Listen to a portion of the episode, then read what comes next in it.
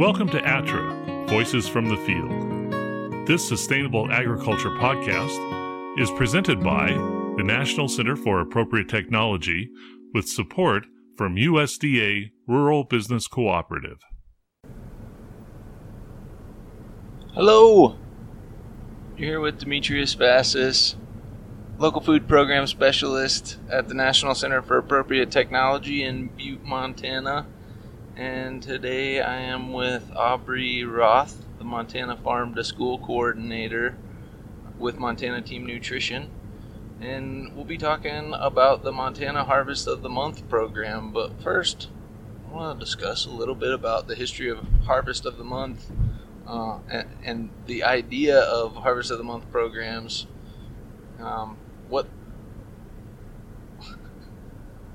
where they first appeared and Uh, what the benefits are of highlighting local foods via such programs. So, Aubrey, do you do you know what what state first adopted a Harvest of the Month program? So, California has the longest running Harvest of the Month program, to my knowledge. It started in two thousand five. Um, when school districts came together to create the program um, to acknowledge the value of nutrition education um, and highlighting California foods. So that program um, has been well established and has also been replicated in other states. Uh, Vermont is another program that has been well established, and um, Montana's program has been around since it's, we started working on it in twenty fourteen. So I understand in, in California, the Harvest of the Month program is actually a state-run program with the Department of Public Health. That's a pretty awesome level of um, integration and, and shows a lot of buy-in from the state as a whole. Uh, where where did where did this I, I I guess currently where does Harvest of the Month sit in in Montana? Montana Harvest of the Month is a collaborative effort um, between many entities, including N C A T and also Montana Team Nutrition, which is housed at Montana State University. That is my program. Um, also the Office of Public Instruction um, and other partners, including the Department of Health and Human Services, have supported the program. So I... I get really excited about Harvest of the Month, uh, having seen the process of of its development, um, and this multi-level support from state and uh, from state-focused organizations, uh, you know, all the way down to individual um, local farm-to-school programs like Gallatin Valley Farm-to-School. Uh, which has been a, a huge, huge help in creating and piloting lessons. Um, but as as I recall, uh, it was the winter of twenty thirteen, and a group of FoodCorps service members um, were on a retreat in Red Lodge, Montana, at the Good Medicine Lodge. Sitting around the fire, sitting around the fireplace after a day of skiing, and uh, tossing around ideas for ways to expand the the farm to school movement. Um, and as a group of FoodCorps members, brand new to teaching in a school setting, uh, and and in a lot of ways, most of us brand new to growing gardens.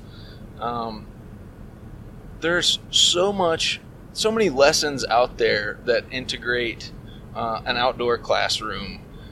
Uh, but Montana is such a specific growing climate, and, and you know a lot of these a lot of these lessons didn't really fit our uh, our climate and and the food products that are available here.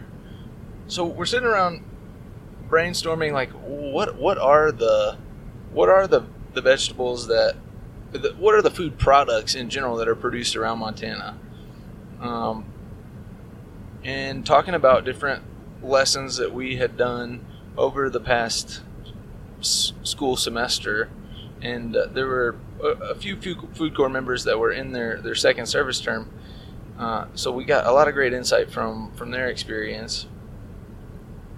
And, and we came up with a, a list of um, Montana-grown products that were available, and, and the essentially a timeline that that we could think of where these products could be acquired, you know, pretty much anywhere in the state.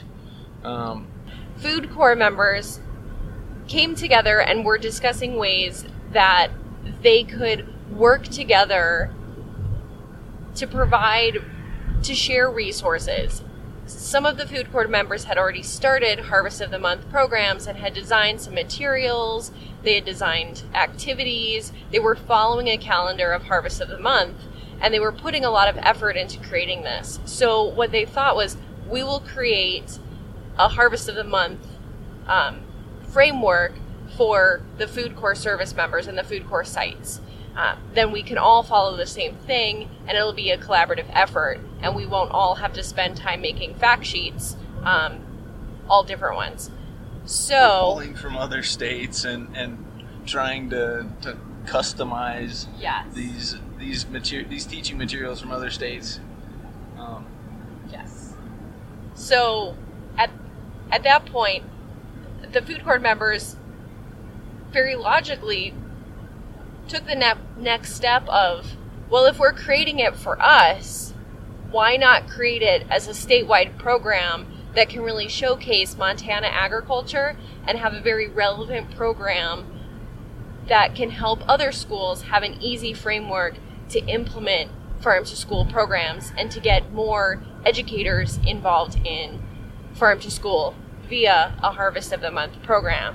And that's really where I was brought in as being that coordinator that could bring together additional partners beyond FoodCorps um, to create a statewide program that would be open to more than FoodCorps sites. And that's where we jumped in. Yeah.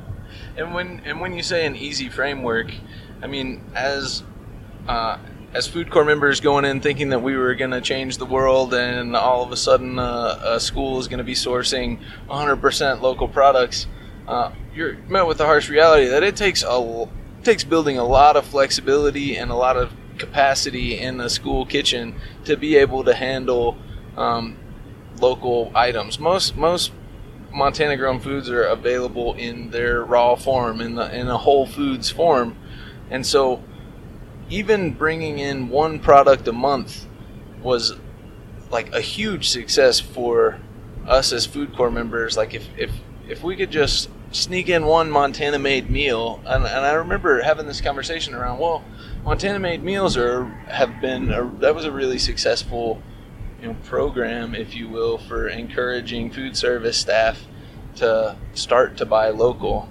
So Harvest of the Month makes, makes for this awesome entry point of picking one item a month that you can source, that, that, that is seasonally available, that you can source for uh, a food service uh, food service program, and start to build that flexibility in purchasing.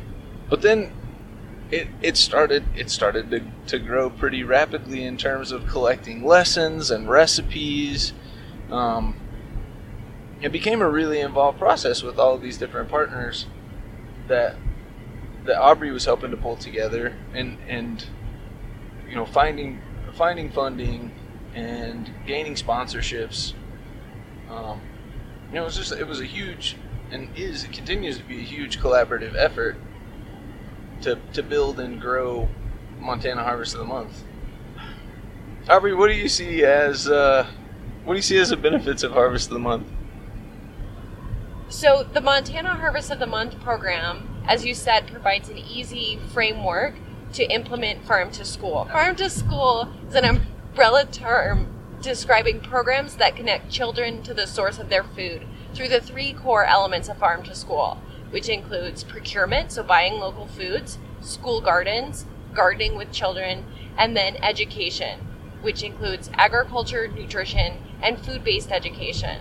And so when schools are faced with endless possibility of how to create a farm-to-school program that fits their needs, but also could look like anything, they're very overwhelmed generally. And the Harvest of the Month program provides them this opportunity where they are serving the Harvest of the Month food each month. They are doing an educational activity and they are doing a taste test. And so that gives them guidance on what they should be focusing on and what they should be sourcing for that month. So when we initially came up with this this framework for Montana Harvest of the Month, um, my my thinking was uh, that this that it was just gonna that it was just gonna be providing resources for this the schools that were already engaged in farm to school, uh, but it has ended up becoming this fantastic tool for as an as an entry point into farm to school, and uh, you know through the th- through the last year's launch of the the Harvest of the Month program, there there've been how many how many schools have have participated in Harvest of the Month across Montana? So currently we have about one hundred forty sites, and so that is either a school or an after-school program site um, in that count. So there have been sites that participated in our pilot, in the first year launch, and then now we're in our second year. There's a significant amount of tracking and evaluation that's been a part of Um, helping to better understand the landscape that these schools are operating from. There's be- a beginning of the year survey and an end of the year survey, as well as monthly, uh, some simple monthly reporting. This past year, it was all taste test reports um, during during the monthly reports. Is that is that right? Yeah, so there is a considerable amount of tracking involved in this program, and that's so we can really see what the impacts of the program are um, from the perspective of, is it changing purchasing habits at the school? Are they buying more local foods? Are they buying from more vendors, um, more farmers and uh, distributors? It also includes metrics on um, satisfaction of the program, and how they are implementing the program, including how they're promoting the program and who is involved in implementing their program. So the assessment covers a pretty broad stroke of the potential impacts of the programs. The other, the other reporting that's done is with the mini grant sites, and they do student surveys, which assess the knowledge and attitudes of the students um, in regards to the Harvest of the Month foods. And that's been able to give us good data on how does this actually impact students' preferences? Are they enjoying more beets because of the program? So that information is really exciting to see. And it also allows us the ability to see where the gaps are in sourcing local foods in Montana. So we don't just want to know, are they eating it, but how do they actually feel about it? Does does this change perceptions? And and it's not just the fact that the food is being served to them and they're learning they're learning about it through education in the classrooms, but there's a really neat component of Harvest of the Month that um, has been shown to uh, have have a significant impact on the perception of students, and that's that's taste testing. Uh, I can remember as a kid, my my mother used to call it a hello bite, right? So if it was something that I'd never tried before, it was like, just have a hello bite. Sometimes there was bribery involved, maybe a quarter for a hello bite. Uh, in the case of Harvest of the Month, it's most often a sticker or perhaps just acceptance from a peer group because everybody's tasting it. But talk a little bit about taste tests. Uh, what what have, what kind of stories have you heard uh, regarding the success of taste tests? Well, first of all, how, how does a how's a taste test work? Yeah, taste tests are critical. Is it taste tests are critical components of the Harvest of the Month program. So taste testing allows the students the opportunity of trying the food in a small amount. I mean, it, anyone can try a bite of something, um, and they'll probably be okay, and they'll probably try it. Um, pretty Beets? Much. I don't know. It's kind of a scary food. It is. It's dark in color. But so how how do you how do you structure a taste test? I mean, they're testing. There have to be there has to be like a voting process, right? Yeah. So the taste tests are offered um, in small quantities. The students are generally incentivized to try the food with a sticker. Um, so if they're having roasted beets, say, they're going to have a small amount. Generally, they try it all together, maybe in a classroom or maybe in the cafeteria setting. Um, once they try that food, then they get to vote using the system we use for Harvest of the Month, which is tried it, liked it, loved it. And so that promotes positive behaviors um, so that they're, even if they didn't like it this time, they still tried it, and maybe next time they will like it. But research has shown that children need sometimes up to twenty times of trying a new food before they'll say they like it. As a as a food corps member, we were consistently reminded to uh, teach the kids this from this mentality of don't yuck my yum, right? So if another child is really appreciating something, all it takes is uh, one of their peers that they admire having a negative opinion to potentially um, Uh, uh, uh, uh, rock that experience for them and, and make it a negative one. And so I, I really like this idea of using positive language. Hey, I tried it. Uh, I might try it again. And it gives that opportunity for tastes to change, because I know that tastes change. I, I thought beets were a terrifying food until I was a college graduate and someone introduced me to their mother's pickled beets, and I've never been the same. Uh, I couldn't tell you how many times I tried beets thinking maybe this time. All it takes is one positive experience, and, and taste testing uh, allows the, the right environment for that to happen at a young age to inspire young, healthy, adventurous eaters. So there are so many fantastic taste testing s- stories. Um, people have found that the taste testing component of the Harvest of the Month program is so beneficial. I hear probably the most comments about just doing taste tests. Even if it's not on the Harvest of the Month item, it's still so helpful for increasing participation and helping those students try new foods. So it's also a great opportunity to get students involved in Harvest of the Month. Um, in Polson, at their middle school, they have, they're part of Harvest of the Month, and they do have regular taste tests. And students were taking and trying the foods, um, but once they got the, their peers involved, so middle school students were serving the taste tests to their middle school student peers, participation in the taste test increased a lot, and more students were actually trying the food once they took it, um, and they were much more positive about it.